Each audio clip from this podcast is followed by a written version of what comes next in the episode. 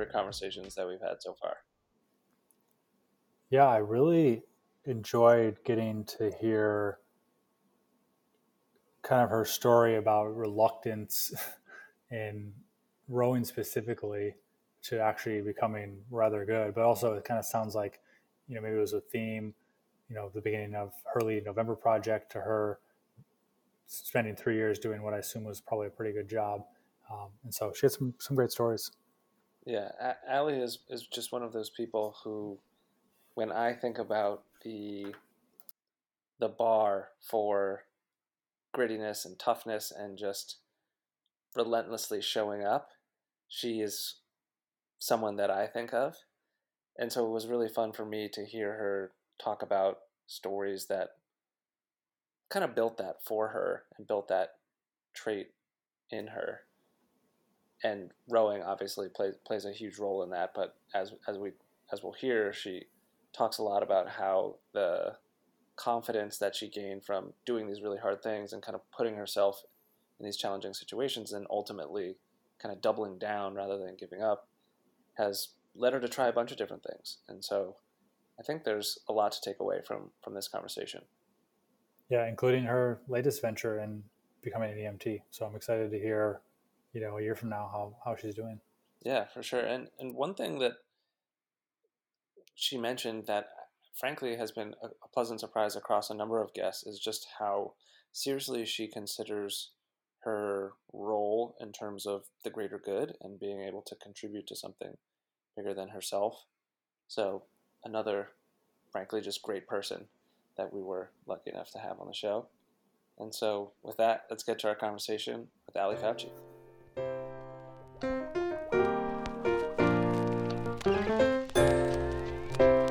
The nerdiness in me really came out during this class.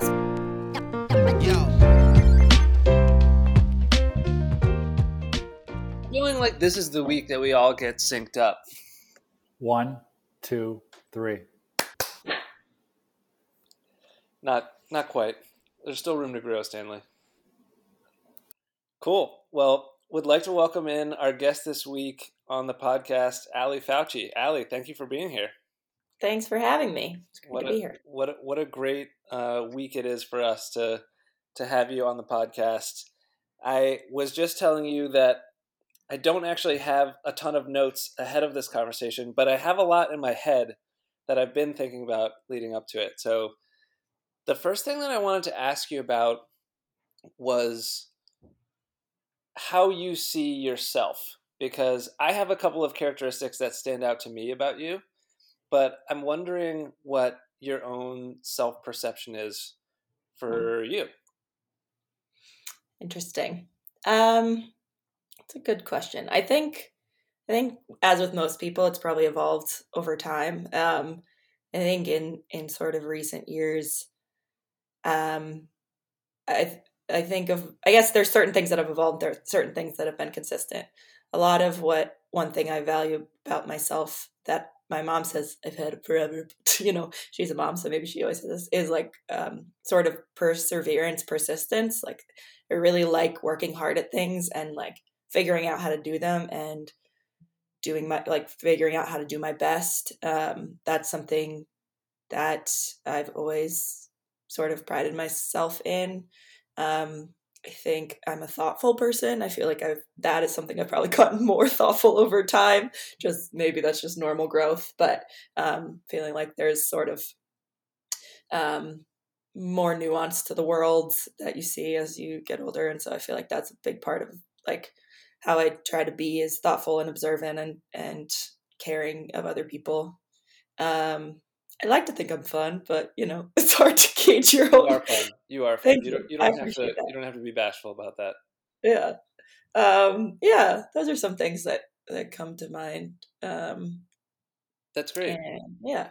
I mean, I don't want to stop you if you have if you have others. No, that's that's that seems good. Those are that's. I mean, that's a great top three. Um, the the thing that I wanted to ask you about actually was the very first thing that you said, which was persistence. the The word that I wrote down was grittiness, hmm. or or grit, and I have lots of examples that I can think of, but I would love to hear from you how that developed, or maybe the first time that you remember having having that characteristic show up for you.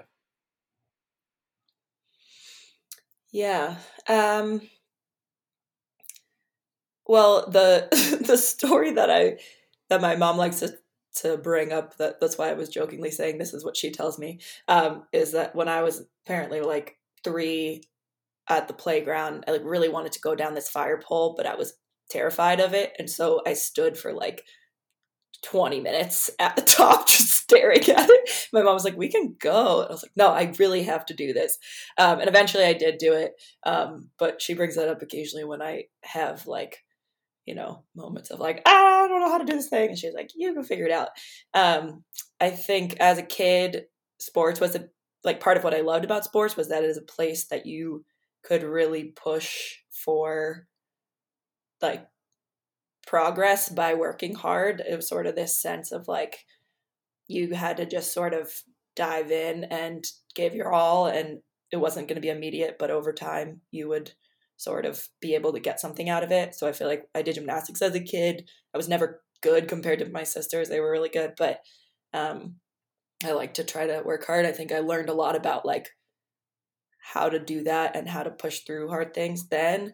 I don't think I was necessarily amazing at it at the time, but I feel like I look back on that experience a lot as I sort of evolved into new different sports, especially rowing, um, which I did in high school and college. Um, that's like a big part of that sport is sort of like when you feel like you really want to give up because it's really painful, um, can you push through for the people around you, for yourself? Um, and so I think that's a trait that I've um, I've sort of grown over time and had ups and downs for, but I do feel like it's it's been sports has sort of um, driven it in my in my identity more than anything else. Yeah, that makes a ton of sense, and I love to picture. I love the image of three-year-old Allie just staring down the the pole at the playground, just visualizing herself making it happen. yeah. the you mentioned rowing, and I, I definitely wanted to touch on that um, because that seems like almost the perfect sport for you in a way, knowing what I know about you. And you just described it as right when it starts to hurt, that's kind of basically when things actually start. Mm-hmm. So, how did you find the sport and and how did you know that it was a good fit for you? Oh man. Um I sort of stumbled upon it. I think when I was in high school, I was starting different sports. I did like cross country and then I was captain of my high school dance team. Um, and then I was like, I really wanted to be on the track team, but um, my coach, I like my ideal was like, I wanted to be a hurdler, but I like was just not going to be a good hurdler. And so my coach was like, you can join the track team, but you're going to have to do like longer distance, like mile, two mile. I was like, okay, maybe, but I could also like try this rowing thing. I'd known some people who'd rowed. Um, I was always sort of like a bigger, like stronger, kind of bulkier person, so it seemed like a good fit in that regard. Not super tall for a rower, but um, like reasonably tall, and uh, and so sort of tried it, um, and then was reasonably good at it. Liked it. Liked the sort of was drawn, I think, to that kind of aspect of like mental toughness and pushing yourself as being really key to the sport. It's not just like skills and sort of expertise. It's a lot of sort of that grittiness. Um, I will say, I think in the high school, especially the beginning of high school, I didn't, I sort of love hated it. Like at the time I liked it, but I also, I think the like perfectionist side of me and like grittiness side of me combined to being like I always felt like there was more I wanted to feel like I had maxed out at the end of a race because that's like how you know you did your best but it's like really hard to do that because your body is like fighting with your mind about doing it so I think for a lot of my high school experience I was like I want to be I want to like keep pushing myself harder but also this is really hard and scary and I got really nervous before all the races um, so it was a lot of just like emotional ups and downs. Um, and then I started to learn a little bit about like sports psychology and visualization and sort of how to how to sort of talk yourself through like practice and races and how they relate to each other and you know getting yourself in a space of knowing like okay i've done this before i know how to do it just like executing. Um and so then i i wasn't sure i was going to row in college decided i wanted to um and i think that like was much more serious experience of rowing like uh, it was d1 program and like a lot of really fast people so i didn't really know what i was getting myself into and i started i was sort of like oh shit this is crazy. Um and so it sort of required a whole new like reassessment of my mentality and and skills on it. Um, I think a lot of it being just like how hard was I willing to work and if, and was I going to be willing to go all in. Um, so I think it was it was evolving in that regard of like I kind of stumbled into it and then had a lot of times where I was like maybe I'm doing this, maybe I'm not. Um, until eventually I it became a huge part of my college experience and my life there. How did you develop a belief in yourself that you could that you could do that? Because that seems like a pretty big jump. yeah, you mean like going from high school to the Stanford program, or yeah. just like yeah, yeah, yeah. And and if um, you're, and if you're having that realization that wow, this is so much more difficult than yeah even even the rowing that I've experienced before. Yeah, that there's got to be some right challenge or just degree of fear that goes with yeah. that. And so I'm I just want totally. to know what happened basically. Yeah. So when I joined the team, I was sort of debating about joining and I was talking to a friend who was one of my teammates in high school who was always like very competitive with me, but like she was really good um, rower. And she was sort of like, you know what? Why don't you just try it? Like, what's the harm in trying? Worst case, you sort of don't do it. Um, but then I, when I actually joined, I think I was just like, oh, I'm like I went from being, you know, top person in my high school, like one of the top few people, to like basically dead last in this rowing program.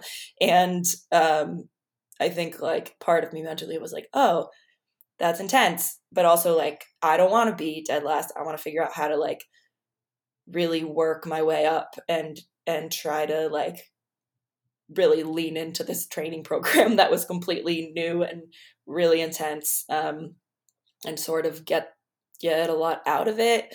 Um, I do remember several times that like first semester of college being like, what the hell am I doing? I like don't belong here. Um, but I think some of it was just sort of like taking it a day at a time, getting through the hard workouts. And then I think it was about three or four months in that I sort of realized, maybe not even that long, maybe two or three months. I was like, you know, I can't just kind of like do this passively. Like if I'm going to make this the type of experience that I'm proud of and want to do, I have to kind of take the initiative and and figure it out. And so I actually met with my coach um, who I think was sort of just like, oh, whatever, this girl is just like on the team, she's fine, but like all doing her thing. And I was like, okay, I really want to get good. Like, how, what do I do? How do I figure this out? Um, and her recommendation was basically just like spend two hours on the erg every day during winter and break which was a lot. Um, if you've ever done erging it's a lot of time to be on the rowing machine that's about two um, more hours than i'd prefer to spend on yeah on it, exactly. I think with most people that is two more hours than they prefer. It's very monotonous but um, it helped a lot. I think like part of the issue was that i my training like my pro high school program was so chill compared to this program that I needed that baseline. And so spending like two months of just kind of trying to take a step back and rather than like scrambling to try to keep up with everyone, saying, okay, I'm gonna like slow down a little bit, do things a little bit easier, but just like long and long and low, my coach used to say. Um, and it really started to pay off come spring. Um, like winter, spring, I could see like myself improving a lot and that felt really good. I think like as with most things once you have kind of some uh, validation on it it starts to be like okay maybe i can keep going for this. Um i i think i pushed probably harder than i like ever have in my life that first year because it was just like all right i'm not giving up on this. I really wanted my like ultimate goal was to make one of the ncaa boats and there's three boats that go. Um and so i was sort of just like nose to the grind, whatever the expression is, just like really going. Um, and I remember definitely having times during that spring where I was like, what if I just do all this and then it like doesn't work? Like, am I, how am I going to feel? But I have sort of this tenet that I always try to stick with, which is that like, as long as I, I always want to be able to look back and feel like I gave everything that I had or like did my best effort. So even if the outcome was, oh, I didn't make it, at least wouldn't be able to be like, oh, I should have done something different or I should have done more.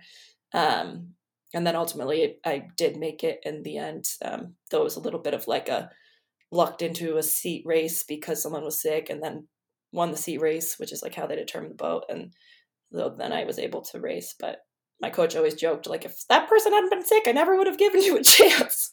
Thanks. Thanks, yes. but yeah, I learned a lot from it for sure. I, I feel like there's so much in that story that rings true to the experience that I've had knowing you as a November Project person and just as a person you know, in general. But the the thing that really struck me about the retelling of that story that you just shared was at that time in that first year, presumably, when you were sort of almost shocked with how much more challenging this was and the level that was required to basically participate. I think there's a lot of people that would have just said, wow, that's definitely not for me. And instead, you just decided, actually, I'm here. I'm just going to double down. And especially, I mean, the time commitment of rowing two hours a day is is is a big deal. So, I guess I'm wondering why you did that.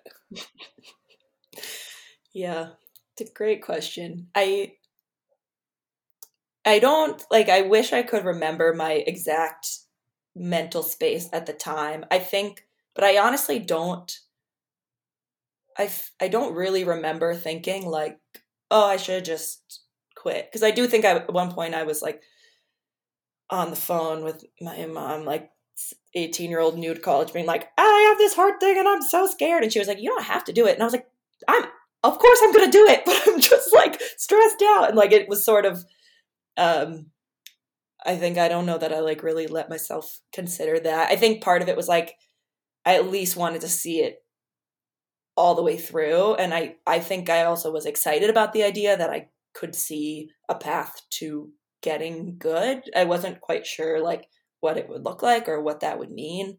Um, but I think it was sort of this exciting thing of like, oh, I'm not where I need to be for this program, not where I want to be, but it's not like a dead end. Like there's a there's a way forward and if I am willing to put in the time and energy, then it's sort of available to me.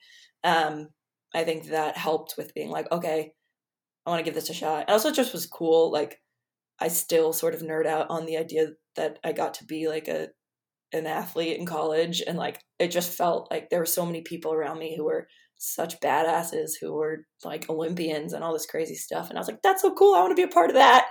And so that this was my way of doing it was sort of to like be there and try to kind of earn the respect of people on the team and, and work hard. Um, so I think that that was part of it, but I think a lot of it was just sort of being like, and maybe I would, sometimes I think back and I'm like, it's like kind of just naivety naivete of like being an 18 year old being like whatever let's figure it out. But i'm really glad i did. I think i learned more from that experience than i had from a lot of others by just being like okay we're going for it and ups and downs and no not knowing what the outcome was going to be but being willing to like do the work anyway yeah it sounds like you were almost more curious about your own potential than anything else yeah, I think that's actually a big part of it was sort of like, what can I do with this? And if I don't try, will I be like disappointed with myself? And I think the answer is, was yeah. Has has that played out for you in other ways in your life before, where you've tried something hard, uh, likely post college, tried something hard and kind of been surprised at maybe what was required to be sufficiently good at it and then you've sort of had that similar type of fork for yourself? Yeah i mean i think when i first started my job out of college at Twitter, I was like really um it I don't know, like surprise maybe is still the right word or just like kind of um humbled by like how smart people were and how much was happening and how little I knew. You know, I like did my degree program and like did well in classes, whatever. But like that's nothing when you actually go working. um, so I think that was a moment I remember the same feeling of panic early on of like I have no idea what I'm doing. I don't really know even at what that point like what the path forward is to figure it out. Um, I think a lot of it is going to have to just be me being persistent and and sort of um I think in that case, because there was like less of a direct, like you just train more and then you're fine path, it was like kind of being patient with it and knowing that it wasn't just going to like solve everything all at once and, and learn everything instantly, but sort of forging relationships and trying to figure out how to both learn and grow my skills. But I think one thing that I've always wanted in careers is also to like add value to things as well in that um, so figuring out sort of where my value was, where my strengths were, but also where I could grow. Um, and yeah, so that was, I think, definitely a time where I was like, okay, this is this is new, and I'm gonna have to figure it out in a slightly different context. Um, and then just now i so i, I quit that job a couple months ago um, and just did an emt training course and that was definitely another moment of like it's a lot of like pre-med kids who came in and were like cool i've already taken all these classes and i'm like okay brand new uh, got a lot of reading got a lot of stuff but sort of um, i do think like every time these things have happened it's helped me build more kind of persistence. Honestly, leading November Project too, like I do remember the first month having a lot of panics where I was like, oh, I don't know if that workout worked well. Like ever, this is scary. I don't know what to do. And just trying to be like, okay, I'm gonna figure it out. And I think having remembering that perspective when you're in the the depths of it is hard sometimes, but having people who can like bring you back to it or just reminding yourself that I think really helps. Yeah. W- would you say one of the things that I'm realizing I, I wanted to hear more about, at least for, not to jump around too much, but to go back to the Stanford experience. Was it sounds like part of what was exciting to you about exploring your own potential in that way and kind of leading into that grittiness, persistence, whatever you want to call it, was that it was almost very simple for you. Hmm. Just put in this amount of time, do these workouts, and you will at least see an increase in your skills and ability. Mm-hmm. And so I'm wondering what that experience has been like for you leading November Project, working at Twitter, doing this EMT training, all these other things where you've kind of dumped yourself in the deep end of these other challenging, totally different areas of your life, and how it's been different for you without a coach or such a clear path of just do this thing and you will get better. Yeah.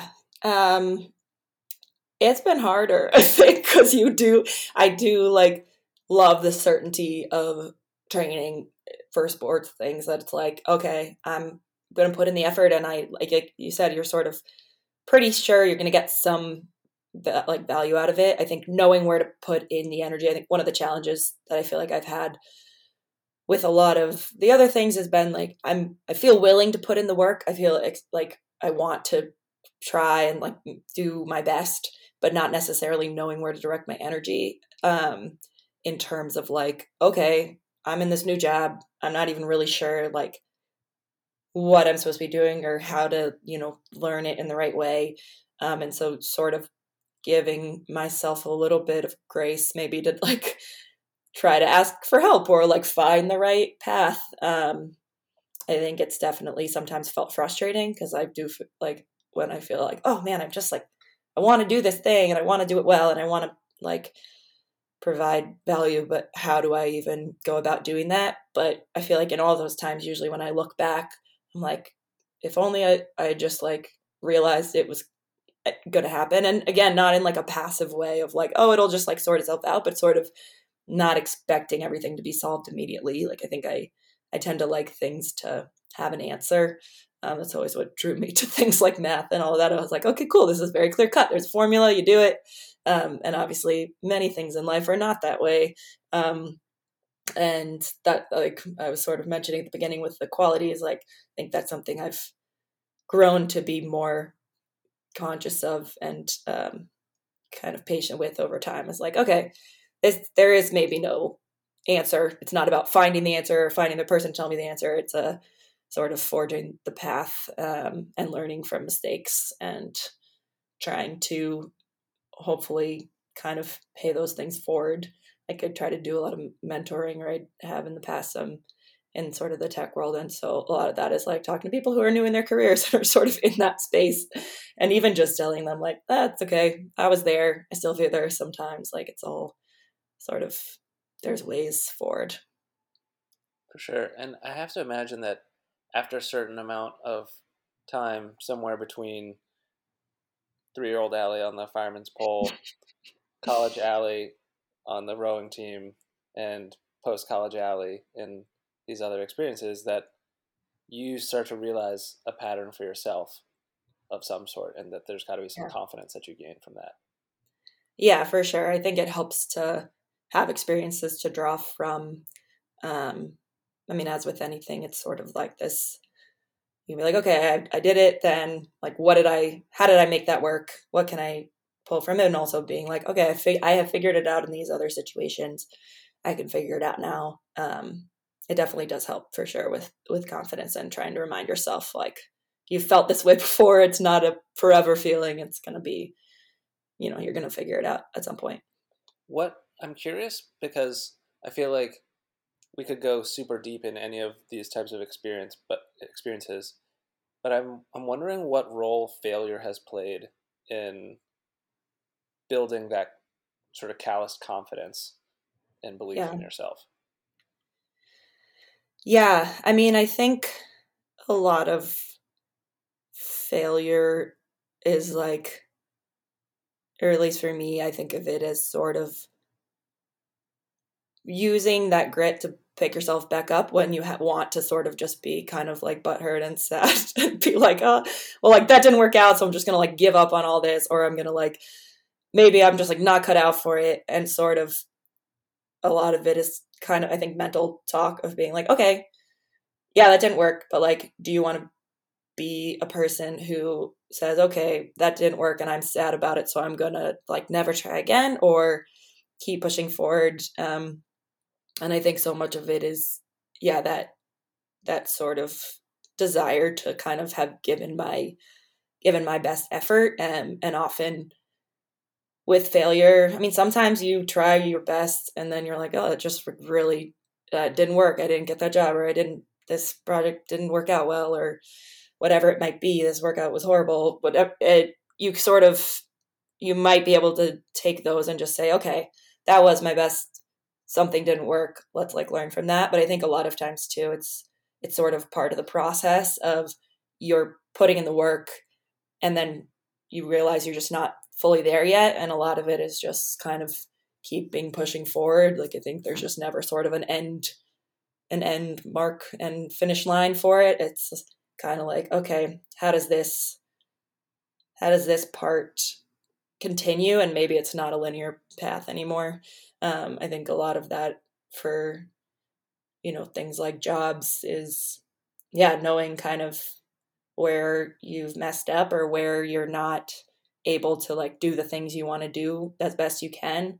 Um, and trying to find a path forward. Like I've thought about that a lot in the tech world actually. Um, in thinking about the type of if I if I want to continue doing tech, the type of tech I want to do is more sort of like public interest civic tech, um, and I've I've found a lot of challenges trying to get into that field. It's a very different type of skill usually that they're looking for than what I've done. Um, and so I've gotten a lot of rejections on that regard of people being like, yeah, no, you don't like the interview didn't go well or whatever it is. And so just trying to not take that as like, oh, whatever, I guess I just won't do that.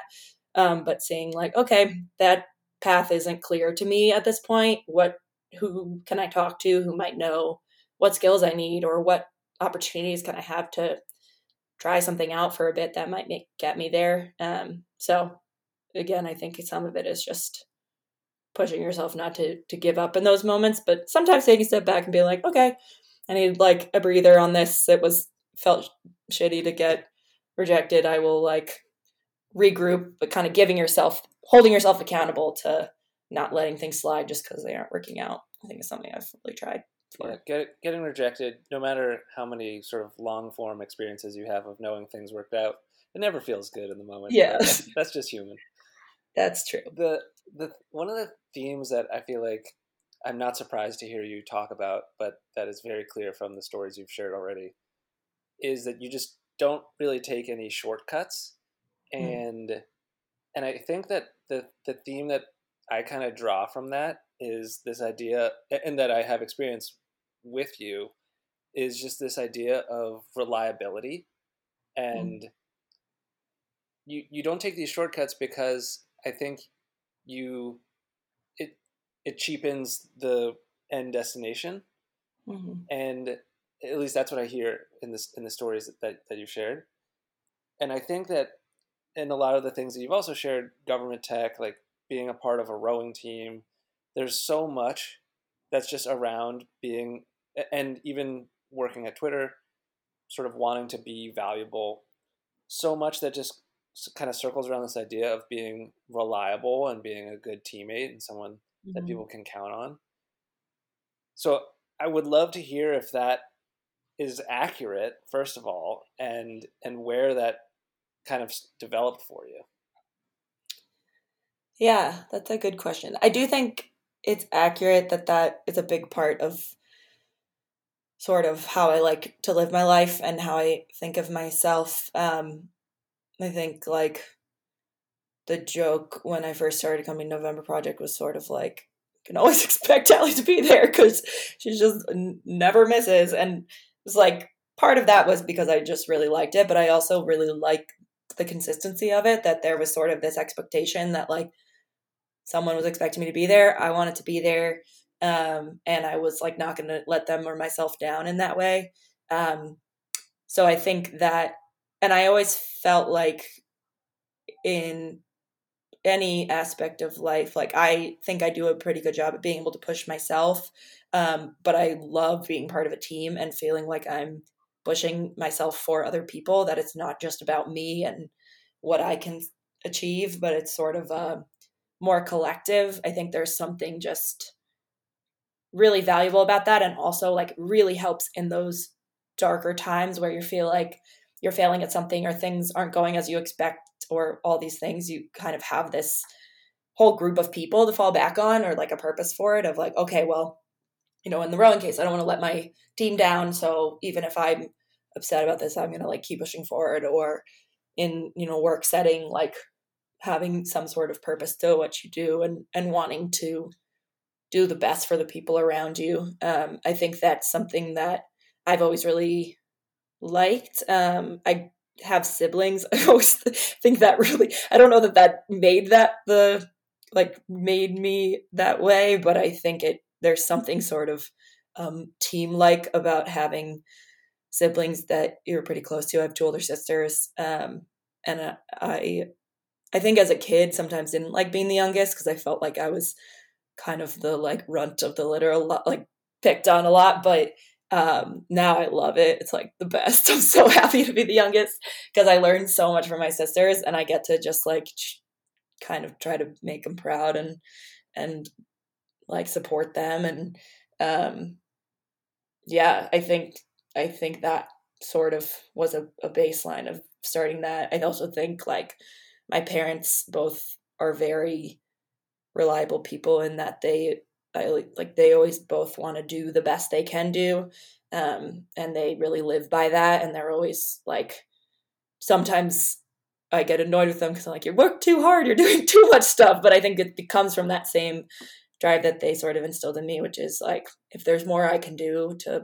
contribute or to help or to show up for somebody, then I'm gonna do that. Um, so I think those things, those things really like started there and then built as I did more, you know, sports and team environments. And I've always thought like you know, in in the working world, I don't have a strong desire to like work for myself in my own space. I like really love being part of a team and the team culture and collaborating with people and you know kind of building off each other. So in anything I do, I hope it can continue that vibe. And what motivated you to become an EMT? That seems like an exciting turn, but one that doesn't necessarily seem like a sort of connected, yeah. obvious dot to the things you described no. before. Yeah, it's a little random in at least on paper. Um, I think the thing, so I sort of started playing around with the idea about six months to eight months ago, maybe, where I was like, you know, this sounds kind of cool, but like didn't really say it out loud because I was like, whatever, this is sort of a pipe dream of mine.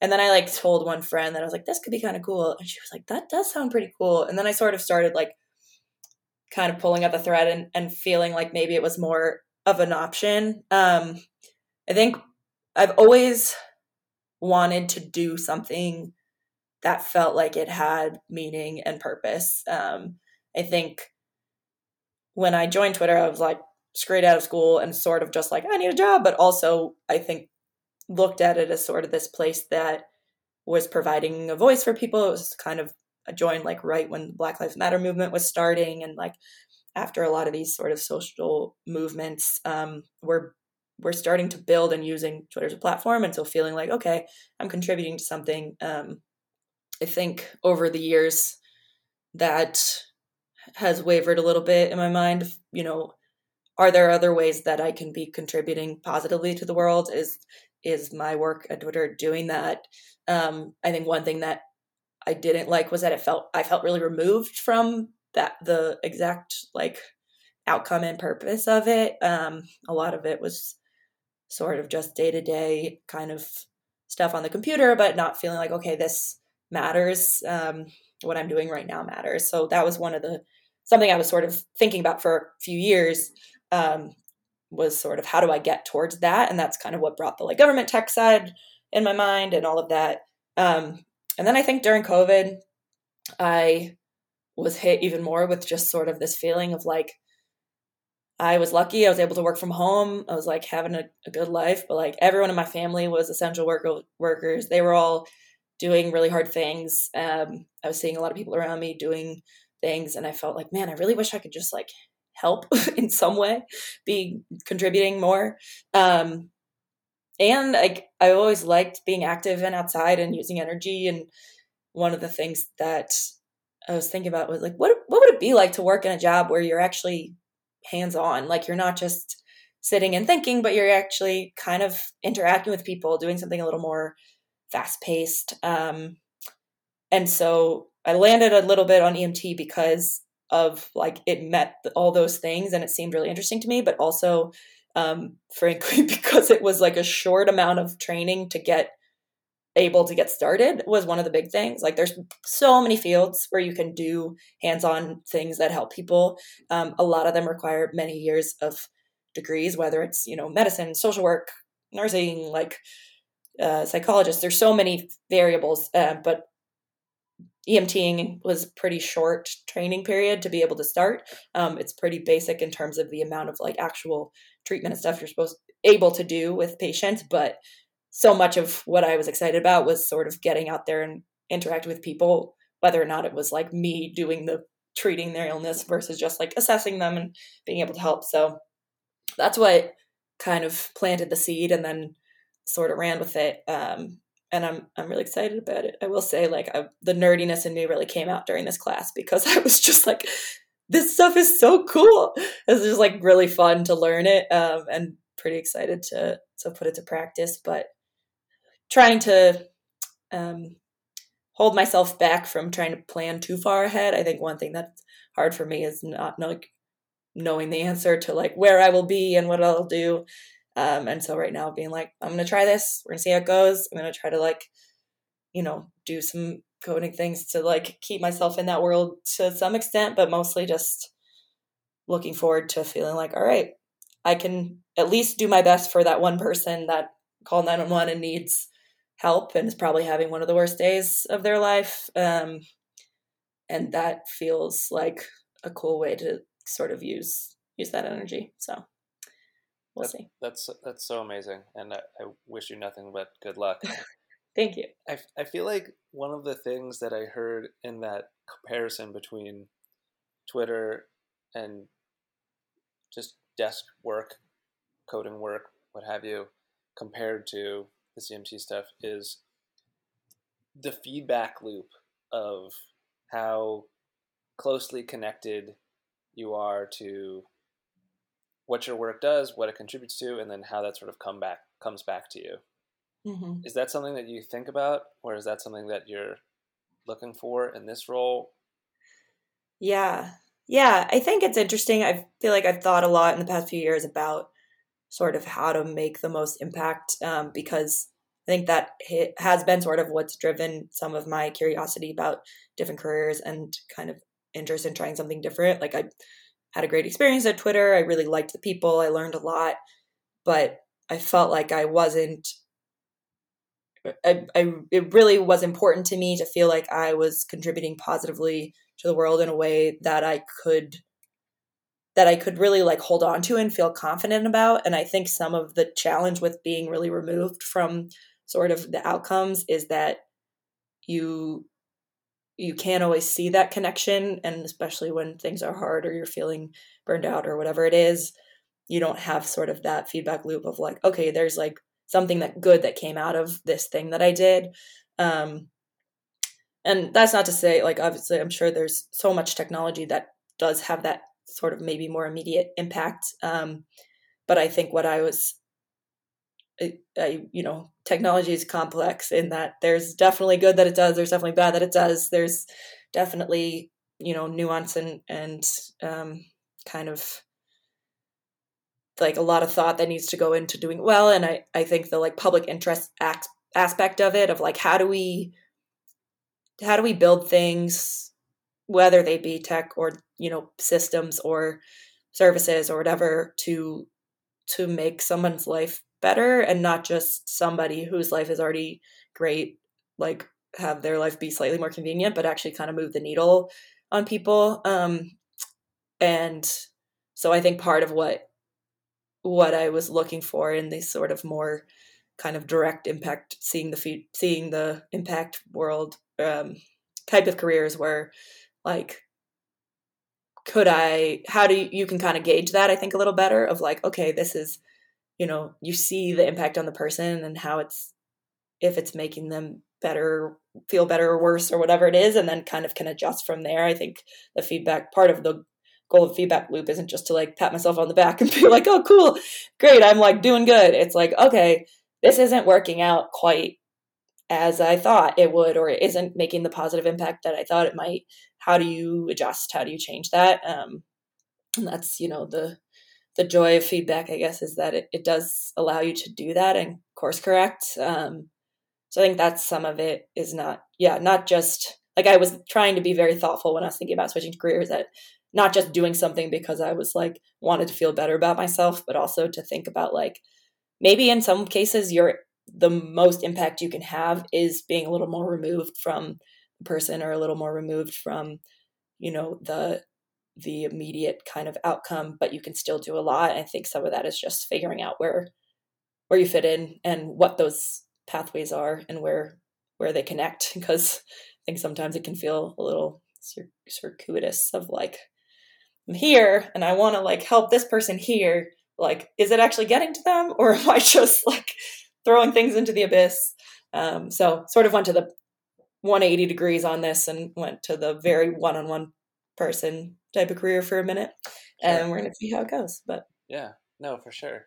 And I mean, it makes sense just even with your your background and some of the persistent stuff that we talked about before.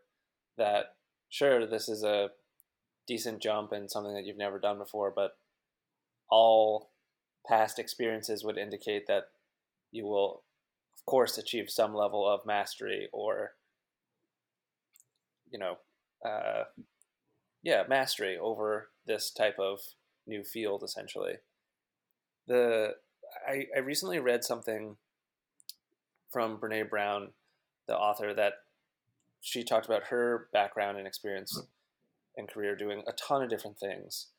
And that the thing that kind of put things into perspective for her was this idea that nothing is wasted, that mm. all the things you do actually end up culminating in whatever the next thing is.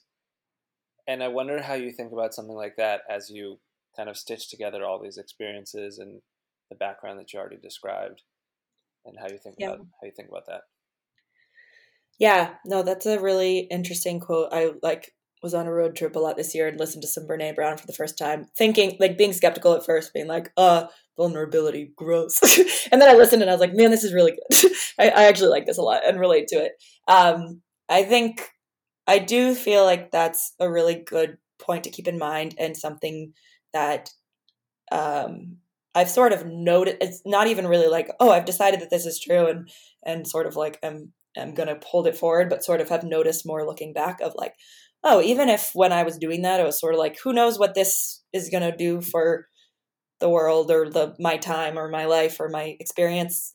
Um, that often it has huge impacts, and I think you know even if I don't ever go back into the tech world and do coding again, I think I learned so much from my time at Twitter of like just being on teams, trying to build things um, in a group, trying to collaborate with other teams, trying to understand like the trade offs of of projects and and how to do things fast but well and like just so much of sort of experience there that's I think widely applicable to the rest of the world, um, like relationship building, all of those things. Um, I always go back to my rowing experience because I feel like it taught me so much about so many things, including that sort of grit, perseverance, like discipline, learning, time management, teamwork, like so many things. Um, I think November Project taught me a ton, just like in sort of this community aspect. Some of it's also just learning how to like stop taking things so seriously sometimes and just enjoy it. Like great advice I got from Patty on like you know, one month in or a few weeks in of leading where I was like, I don't know how that workout went. I don't know. Like, I feel like I messed it up. And blah. He was like, if you're having fun, other people are having fun. You're to have a great, like, it's to be fine. Everyone's doing fine.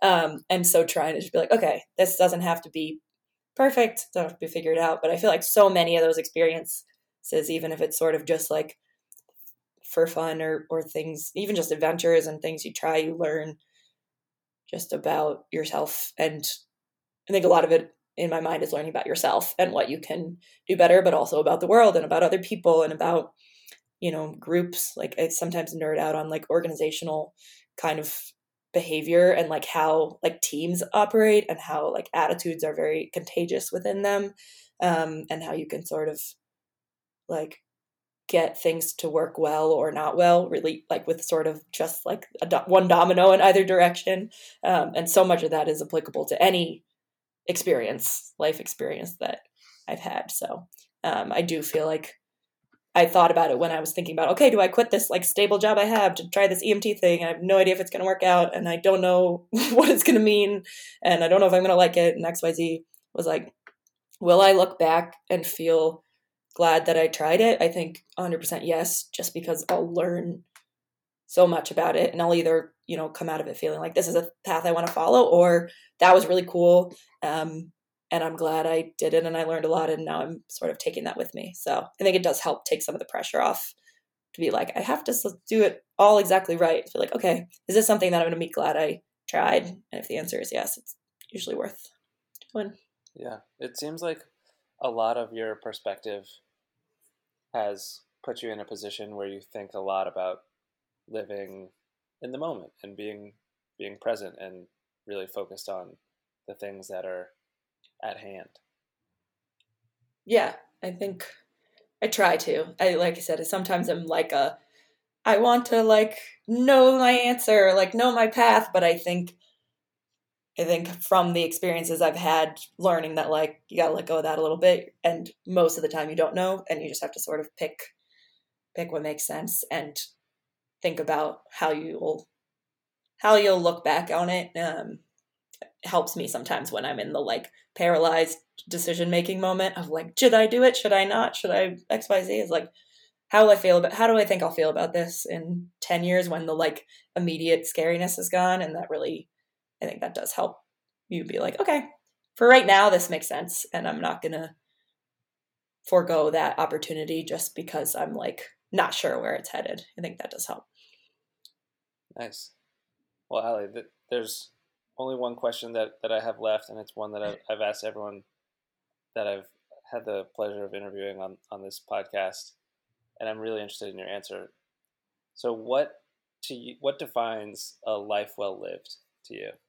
Yeah, I feel like I cheated because I listened to some of the podcast episodes, so I knew other people got this question, um, and I got to start thinking about it. But um, I think honestly, it's a lot of stuff we have talked about of like things that I try to live by and tenets I have. I think contributing positively to the world around you, whether that be on like a micro scale of like the people that you interact with on a daily basis, or sort of a more macro world scale. Scale, I think that's like to me feels like an important part of living a, a good life is like feeling like I positively impacted other people. Um, I think doing my best, um, always trying to kind of like really just make myself proud on feeling like, okay, I, I did what I could do in this situation. Um, I think relationships with other people and teams and sort of being part of something bigger than yourself um, is a huge part. You know, like never. sometimes, sometimes think about this. Um, like you know, there's so many movies where the plot is like somebody's goes back in time and they realize like really the people are what mattered. like the job did it. Like there's no movie that's the opposite. No one ever goes back and is like, oh, if only I'd worked harder on this thing and ignored more people. Um, so I think that's always a, a good reminder of like relationships and people. Um, I think having fun too. Like I I sometimes have to. I I think I have a lot of fun, but I sometimes do have to pause myself when I'm like, I'm gonna figure this all out. Is like, what am I gonna enjoy? What am I gonna look back on and be like, that was a great experience. That was so fun, even if it didn't have a purpose, even if it didn't have a meaning. Um, if there was like a reason to do it at the time because it was fun and it, you know, wasn't hurting anybody, then why not? Um, yeah, I think all those things uh, are a big part of that for me. Yeah, that's a, that's a great answer. And I, am going to ask one more question before I turn it over to Stanley because you brought up fun again, and I feel like I didn't ask you enough about it. But what are what are you doing now to have? What's the most fun for you now? What's giving you the uh, most joy? Man, um, I this like feels like such a lame answer because it's like not like flat fun but like i really love runs and so i like running and as i've been i've been like doing some road tripping the past few months and i like going on different trails or finding new places and trying running and listening to like some podcasts while i do it or or music i really do love finding like new music especially like I'm very into Bay Area rap, as you probably know. and so, like, finding new artists there, or like finding just sort of going down rabbit holes sometimes. Um, yeah, and like trying. I don't. I feel like there's just like a lot of small. Like, COVID has made me appreciate the small joys a lot more. I used to do feel like there was a lot more like, okay, what big thing am I doing this weekend? What big? Who am I? Like, what social activities do I have? What concerts? Um, and after sort of two years of being like, well, all I have is my house and like the area outside around me, it was a lot of like, ooh, let me go to the store and like find a fun new beer to try this weekend. I feel like I've gotten old, uh, accelerated because of it. But, but like running was a huge part of it, like exploring San Francisco and being like, man, this city is so pretty. Um, and just having those little like joys and getting good food and yeah, a lot of a lot of little things, I think. But we'll see. Always looking for new opportunities. You got yeah, ideas those for, uh, those for are all those are all good things. Um, nice. Well, Stanley, tell me tell me what I missed. Fill fill in the blanks, please. So there were two things that I wanted to follow up on. One was early on you mentioned that I think it was maybe your freshman year of rowing. You said that often there's this kind of disparity between your body and your mind, and you've got to mm. how do you push yourself? And so I'm curious like as someone who just ran their first marathon and i'm like that was great but i, I want to push myself harder was there yeah. a moment or something that a tool or trick you used to like get get your your mind and your body in sync so you knew when you finished something you were like completely exhausted yeah no it's a good question because i think like it came up a little bit when I was talking about why my I had a love hate relationship with rowing at first because I always felt like it was so hard to do that. Like it's so hard to in the moment know, okay, I'm like doing everything, uh, giving everything I have, uh, and then at the end being like, great, now I knew it. Like you you sort of have to try to keep pushing, like be like, okay, my brain's telling me I need to stop or slow down or whatever, but I know that's not true, so I'm gonna like push past it. I think so much of that is just sort of um, trial and error of having times where you're like, oh, I like finished that and I know I could have had more. And so I'm going to like figure out how to, how to push harder earlier and kind of ignore that voice in my head that's telling me I'm going to like die if I keep trying. Um, and then sometimes really blowing up and having the opposite, which is like, you're like, okay, I can push past this mental thing that's telling me I have to stop. And then your body just completely gives up on you. And you're like, cool, cool. I guess I should have listened a little bit more. I have a funny story of when I was in college, we were doing like an erg test. Um, and we used to do rowing, have the rowing machines lined up right next to the gymnastics gym where all the like gymnasts were practicing.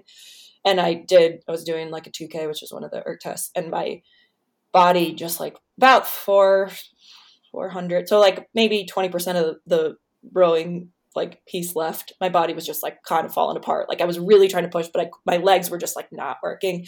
Um, and I finished it, but it was kind of not pretty. And this gymnast came out from the gym and came over to me and he was like, can I pray for you? I was like, uh, do I look that bad? I think I'm like dying over here.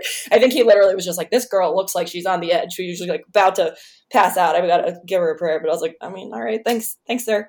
Um, so, so uh, yeah, learning I think trial and error for both sides, and then trusting yourself to to keep pushing through um, the times where you're not sure, and then also knowing that you know, worst case you blow up, and hopefully it's fine. All right, good answer. Um, so as a segue to the next section, you've mentioned a couple times you've road tripped now. So what is what is the most underrated place that you've road tripped? Oh, that's a good question. I um on my way back from the so this year I did like a big road trip to the East Coast um to see some family and then like came back. So I like went along the south and went along the north. Went to so many places. Um I was like really excited about uh Vermont. Um I was I went up to Burlington at the end of the summer and I was like, this might be cool. And then I got there and I was like, man, this place is beautiful. It's like a giant lake. There's like mountains and bike paths and breweries and all that. Like maybe everybody knows about it but me, and I just was like blindsided. But I was like really pleasantly surprised by that. Um, and then the Midwest, I'd never really explored much of like sort of Michigan, Wisconsin, uh, Minnesota area, but um, I did a little bit of like driving around the Upper Peninsula and stuff in Michigan, and I was like, this is also cool and beautiful. Like a lot of kind of weird, quirky towns, but the like very blue water, very like Caribbean style water, which was pretty cool. Um, so, right, well, as a as a Michigander, I appreciate that. There you go. especially as our since our last, especially since our last guest had the opposite point of view. I appreciate that we're balanced now.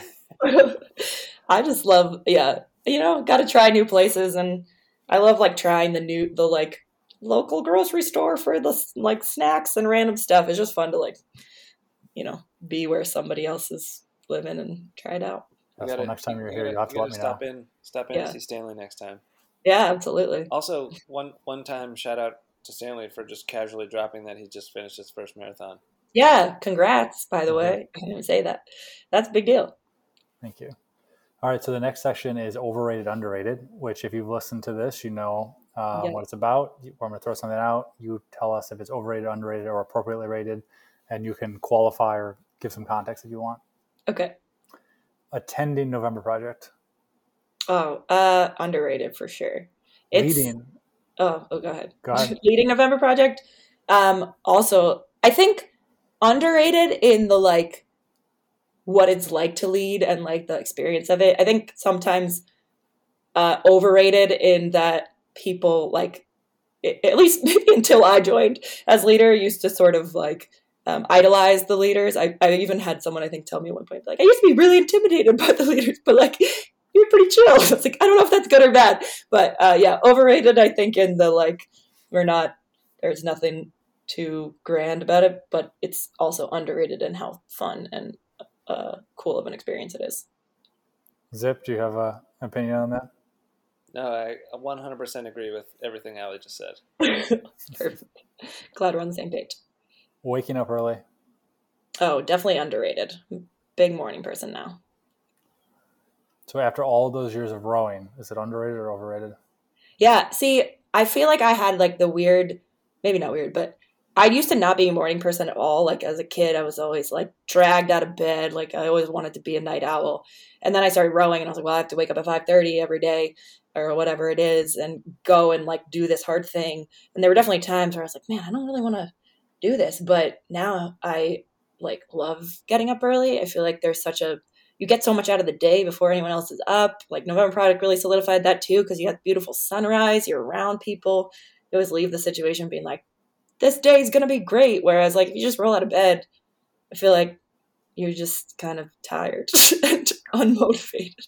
So very into mornings. I was like joking to someone that uh, if I start dating again, I'm going to put on my uh, dating profile sunrises are greater or better than sunsets, and like really just get some um, people being like, "This girl's crazy. We're never going to go out with her." But I do feel like sunrises are so cool and pretty, and the day's starting. It's so much better. Big adamant on that. It is a very energetic way to start the day. Yeah, absolutely. Being a beginner. Being a beginner. Oh man, I feel like I have a complex emotion or relationship with that because I think it's underrated in that there's like so many things that you can try if you're just like willing to be a beginner, but it's really hard to do. And so much of it is just like talking to yourself and being like, oh, I'm bad at this, but it won't be this way forever. So I'm just going to keep answering underrated to everything, apparently. um, Twitter. Twitter. The company or the product? Both, either. Up to you. Yeah. Honestly, uh, I think the company is underrated. I think it's a great place to work. Um, are a lot of really cool people. Um, the product uh, depends who you ask because a lot of people hate it. A lot of people don't understand it. If you ask anyone in my family, there's like, "What is this thing? And how do you? Why would you have it?" Um, and so I usually try to explain the value. But I also think for some people, it's just like you don't need more social media in the world. It's just like okay to okay to not use it. I'm not going to try to evangelize it to everyone because I feel like some people are like, "Oh, I'm so sorry, I don't have one." I'm like, that's okay. You don't need to have one. I don't. There's a lot of things I don't have. So yeah, I'd say about appropriately rated and beyond the product. So I he was also my boss's boss's boss. So I want to know your opinion of Jack Dorsey. Hmm. Um, he's such a quirky dude. Like I've never really interacted with him one on one. Sometimes I'm just like, you're such a weird man. But I do think in my very limited sort of distant experience from him that he he has good heart. He like wants to do the right thing and wants to do good for the world. I don't know that he always knows how to, um, but I've appreciated that. Like when I worked there, that I felt like he wasn't sort of just doubling down on bad opinions. He was sort of like, oh, I should learn more and find people to educate me on this and figure out how to be better. So I, I thought he did a pretty good job. Yeah, he always struck me as someone who was wanted to be very thoughtful and considerate, and it didn't always end up with the right result. But like he Right. would spend a lot of time thinking about all of the different perspectives, and then Yeah. try to come to the right conclusion. Agreed. Yeah. Java. Java. I love Java. You're an, you're an Android developer, right? Yeah, I think it's underrated um, because people are so into Kotlin now with Android. It's like the new hip language, and they're like, "Who does Java anymore?" It's so clunky. There's so much stuff, but it's just so clear. Like you just have so much structure to it. I like that. Very easy to read. Um, so I'm a, I'm a big Java fan. It's gonna like make me never be hireable as an Android engineer because be like everyone's using Kotlin now. But I mean, Kotlin's cool too. But I I do like, like Java a lot. Um, and that's an unpopular opinion. I, I've, I've learned people don't like it when you say that. So, as the oldest sibling, I'm curious your Mm. opinion of the youngest sibling. Oh, definitely underrated on that. Like being the youngest sibling's the best. You get, you get like, bullied isn't the right word, but you get toughened up as a kid. But you, uh, I feel like I became like grittier and like a better person because of it because I had to be like, oh, just like never gonna get the approval of my older sister when she was like 12 and I was six. Like she was just never going to want me hanging around, but I could still try and still push forward and still like find a way to sort of find my place in the family. So I also just think it's fun to be at the time. I don't know that I appreciated it, but I had a few years like when both my sisters had gone to college where I was just at home with my parents and I think I was sort of like, oh, this is this is weird. But now I'm like, man, that was kind of cool. I got to be like more of a almost adult with them. Um, and now I can like go to my sisters for life advice even as we get older because they're they've had more years of living than me. Downtime as an EMT. Downtime. Yeah, because don't you don't you often sit in the the cab yeah. for a while? Well, yeah, I haven't really gotten to experience it yet because I've just finished my training, but um, I imagine it'll be kind of nice for certain moments when you're running around, but also I'm sure like at least at the start, I'm going to be so uh, impatient to like get on calls and do stuff that it's going to feel not fun. Not, not yet rated, Stanley. Yeah. I'm, I'm expecting initially overrated and then eventually underrated, but I'll, I'll circle back and let you know. we'll, we'll follow up. Uh, and then finally, the Golden State Warriors. Oh, man, this is a complex. I think appropriately rated because I love the Warriors.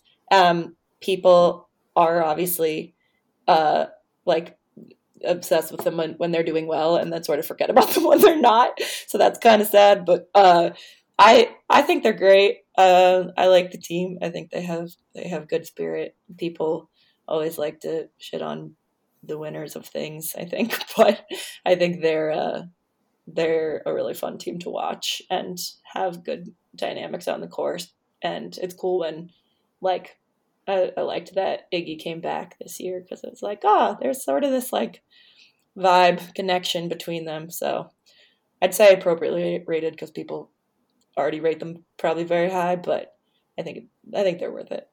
Given I live there and what feels like the heyday, I miss I miss that energy that the city would have, and like yeah. go to the bar and like yeah. watch the game, and just like people would be spilling out into the street, and everyone. I I miss that. Totally, watching the games are is always so fun around here, and I got to. I think the first year they won the championship, I went to the parade in Oakland. That was super fun, just because it was like so many people out and about, and so many kids, and just like fans, and yeah, it was great appropriately uh, rated as the best team in the NBA right now. Yeah, so. exactly. well, all right. Zip, Zip, has a final question, I think. Yeah, we, we like to end with a "Would you rather," and Ooh. I think I have a I think I have a decent decently good one for you. Okay. At least I hope so. Would you rather never miss a G-Eazy concert or never oh. miss an E40 concert? Oh, 100% never miss an E40 concert. E40 is like top tier Bay Area rap. E40 Too Short. They're the classics. They're the OG. G- G-Eazy's good, but he's like he's a new. I feel like he's trying to old school, new school. You're, you're yeah, and he's his target audience is like 17 year old girls, which honestly he does quite well with. But um, I feel like I always got to respect the the OGs. E40's been around for like four decades. Yeah. just constantly making music and showing every Bay Area concert I've been to he shows up. He makes a surprise appearance. 100%. He's just there, and yeah. he's always at the Warriors games. He's just like icon. Yeah, hundred percent E40. Nice, great, great answer. well, Ali, this has been so much fun. Thank you so much for for making time for it, and yeah, thanks for sharing all, all, these cool stories with us. It's been been really cool to, to hear. For sure. Thank you both. It's been really fun to talk.